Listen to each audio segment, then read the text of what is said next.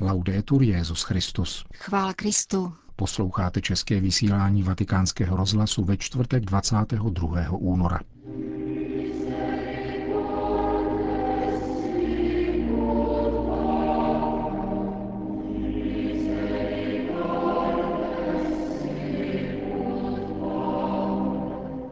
Světový den mládeže je pro odvážné.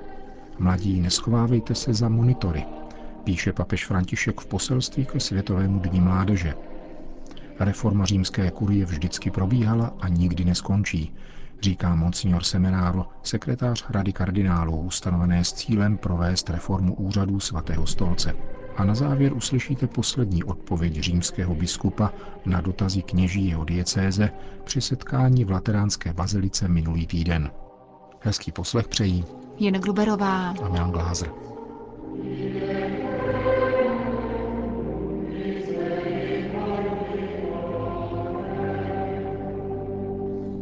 Zprávy vatikánského rozhlasu. Vatikán. Dnes bylo zveřejněno papežovo poselství ke 33.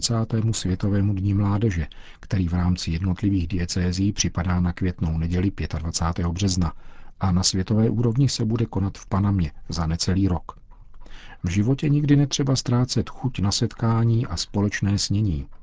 Nedopustte, aby třpit mládí skončil v přítmí uzavřeného pokoje, jehož jediným oknem do světa je monitor komputru či smartphonu. Vybízí papež František mladé lidi celého světa v poselství na téma Neboj se, Maria, neboť si nalezla milost u Boha. Petrův nástupce má již zrak upřen k panamskému setkání a poukazuje rovněž na letošek chystanou biskupskou synodu o mládeži, která je drahoceným darem pro církev a svět. V mládí je normální se obávat a zaleknout, mít strach, že nejsme milováni takový, jací jsme, trpět nejistotou kvůli zaměstnání a obavou z toho, že nedokážeme najít uspokojivé profesní zařazení ani realizovat svoje sny. Ve snaze o přizpůsobování se umělým a nedosažitelným standardům se mladí lidé nezřídka pokoušejí svůj image upravovat jako na Photoshopu, skrývat se za virtuální a falešné identity, skoro jako by sami chtěli být fake. Papež František vybízí mladé lidi, kteří touží po digitálním lajku, aby pojmenovali svoje strachy, které plynou z této tužby, a to pomocí rozlišování.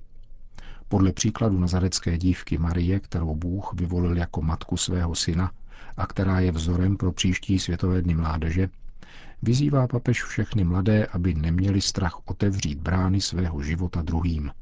Nedovolte, aby třpit mládí skončil v přítmí uzavřeného pokoje, jehož jediným oknem do světa je monitor počítače či smartphonu.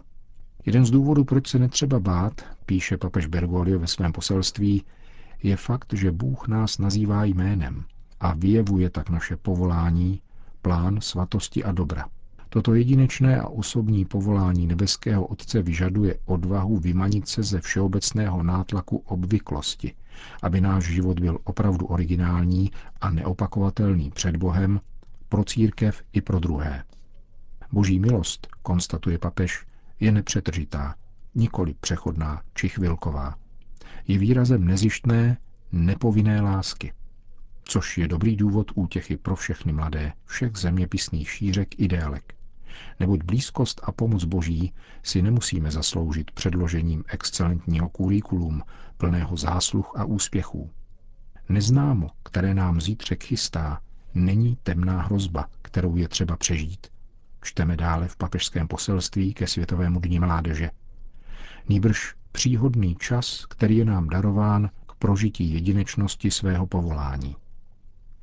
Petrův nástupce ve svém obsáhlém poselství plném sympatií povzbuzuje mladé lidi ke smělé otevřenosti vůči Bohu, u něhož se nemožné stává realitou. Zdůrazňuje svoji důvěru k ním a vybízí všechny, aby svoji energii používali k vylepšení světa. Počínaje tím, co máme nejblíže. Mám přání, aby vám církev svěřila velkou odpovědnost, píše papež František, a měla odvahu dát vám prostor. A vy se připravujte na její přijetí. Tak jako Maria, která měla odvahu milovat a všechno zaměřila na sebedarování, nemohou ani mladí ve svém životě hledat pouze výhody a schovávat se za těžkosti. Níbrž mají vycházet ven a prokazovat lásku. a to především těm nejslabším. Vybízí Petrův nástupce v poselství ke Světovému dní mládeže, které bylo dnes zveřejněno. Vatikán. Příští týden se ve Vatikánu sejde již 23. rada devíti kardinálů, aby spolu s Petrovým nástupcem pracovali na reformě římské kurie, která se pomalu blíží ke svému závěru. Je možné, že papež František vydá i nějaký nový dokument, který podá záměr jeho pontifikátu. Říká k tomu pro vatikánský rozhlas sekretář této rady biskup Marcello Semeraro. Parte del Consiglio dei Cardinali sui dicasteri fondamentali e sui pontifici Rada kardinálů, zamýšlející se nad jednotlivými úřady římské kurie, vstupuje do závěrečné fáze. Pohlédneme znovu na práci, kterou jsme začali před více než čtyřmi roky, abychom ji zhodnotili. Během této doby se objasnilo mnohé, co se na začátku nejevilo jako urgentní, Reforma kůrie má především vyjádřit soulad s tím, co papež napsal v apoštolské exhortaci Evangelii Gaudium. To znamená přijmout misionářské paradigma při řešení organizačních a institucionálních záležitostí. A za druhé, to znamená více zdůraznit služební rozměr. Reforma římské kurie se zrodila z hnutí, které vyjádřili kardinálové těsně před konkláve. A netřeba ji chápat jako snahu napravovat něco, co je špatně a nefunguje – nýbrž ve smyslu onoho semper reformanda, které v církvi a tím spíše v římské kurii platí stále. K reformním zásahům docházelo za 50. Pavla VI., Jana Pavla II. i Benedikta XVI.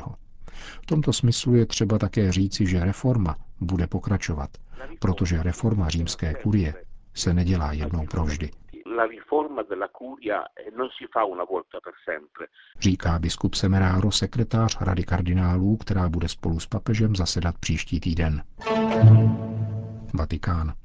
Žijeme v dosti obtížných časech, kdy se korupce šíří všude, konstatuje papež v krátkém dopise adresovaném italskému národnímu združení bojujícímu proti lichvě a povzbuzuje její členy, aby nepřestávali bojovat s tímto podlým násilím a pomáhali lidem, kteří se stali jeho obětmi, aby každý z nich cítil, že je slyšen a veden k vysvobození z této spirály exkluze a špatnosti. List řediteli zmíněného združení, jehož členy přijal papež 3. února na audienci, je datován 12. února a je výrazem poděkování za peněžní dar, který tato organizace při té příležitosti dala k dispozici na díla papežské charity. Papež vyjadřuje dík za jejich trvalou a odvážnou službu, kterou nazývá drahoceným kvasem pro celou společnost. Španělsko. Proti veřejnému tupení náboženského cítění vystoupili společně španělští křesťané, židé a muslimové. V prohlášení, které vydala toto úterý tamnější Federace židovských náboženských obcí, Španělská biskupská konference, Federace španělských evangelikálů a Španělská islámská rada, se konstatuje, že urážení náboženského cítění se v naší zemi nepochopitelně stává společensky tolerovatelným. Ve Španělsku jsou profanovány svatyně a náboženské symboly, veřejně je vysmíváno a tupeno to, co je nejposvátnější pro miliony lidí, a to za naprosté beztrestnosti a blahosklonosti.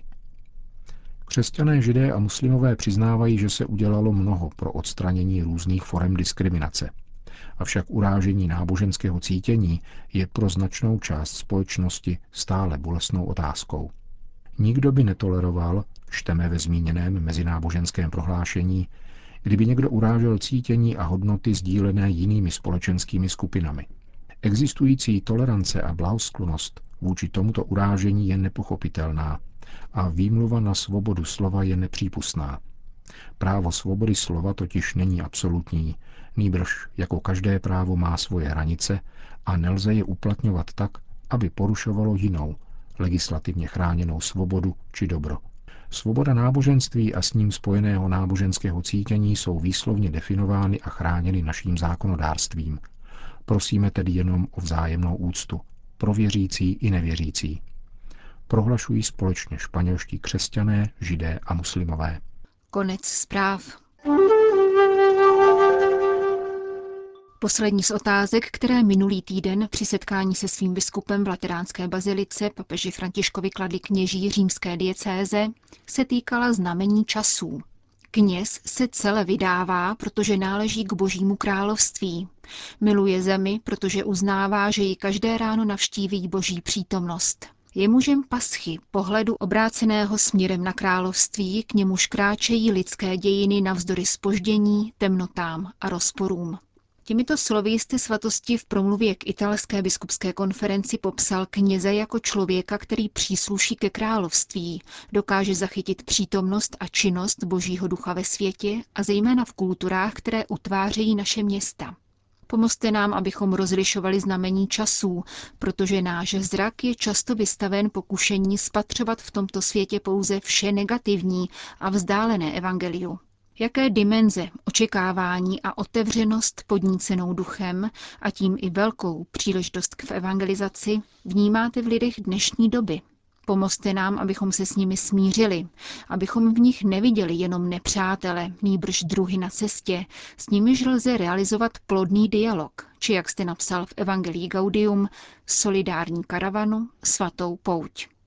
Ježíš vytýkal učitelům zákona, že neumí rozlišovat znamení času, začal svoji odpověď papež František. Vidět realitu, ale skrytou realitu, protože v ní se vždy skrývá něco ušlechtilého. Vidět realitu, ale nebát se jí. Rád říká vám, že realita je největší z ideí. Realita je důležitější než idea.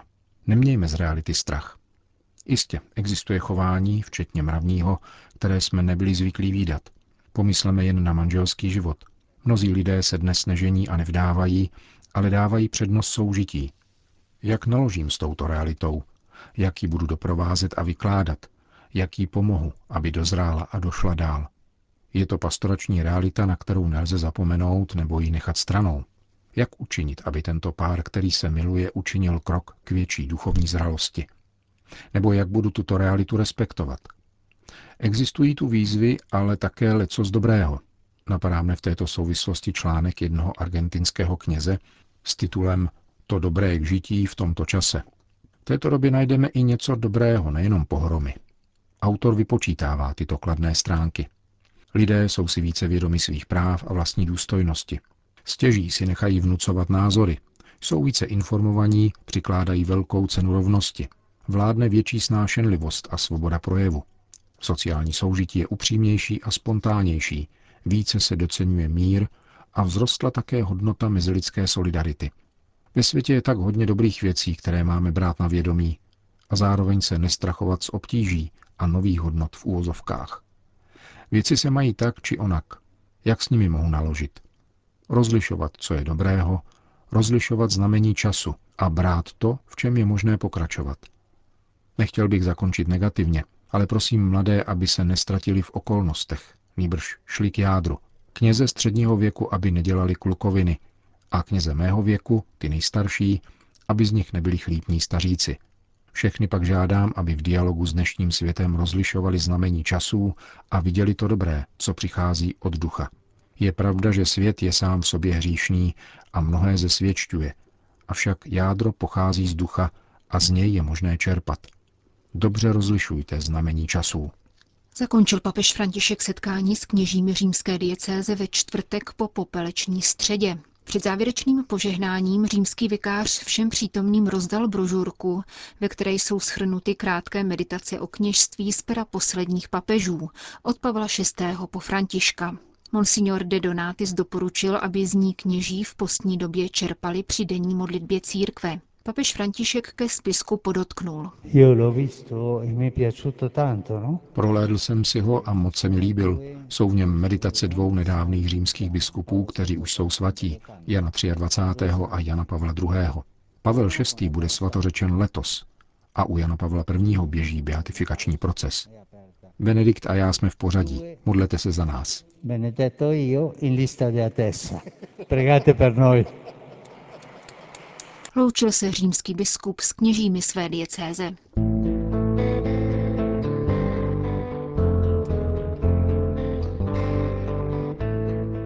Končíme české vysílání vatikánského rozhlasu. Chvála Kristu. Laudetur Jezus Christus.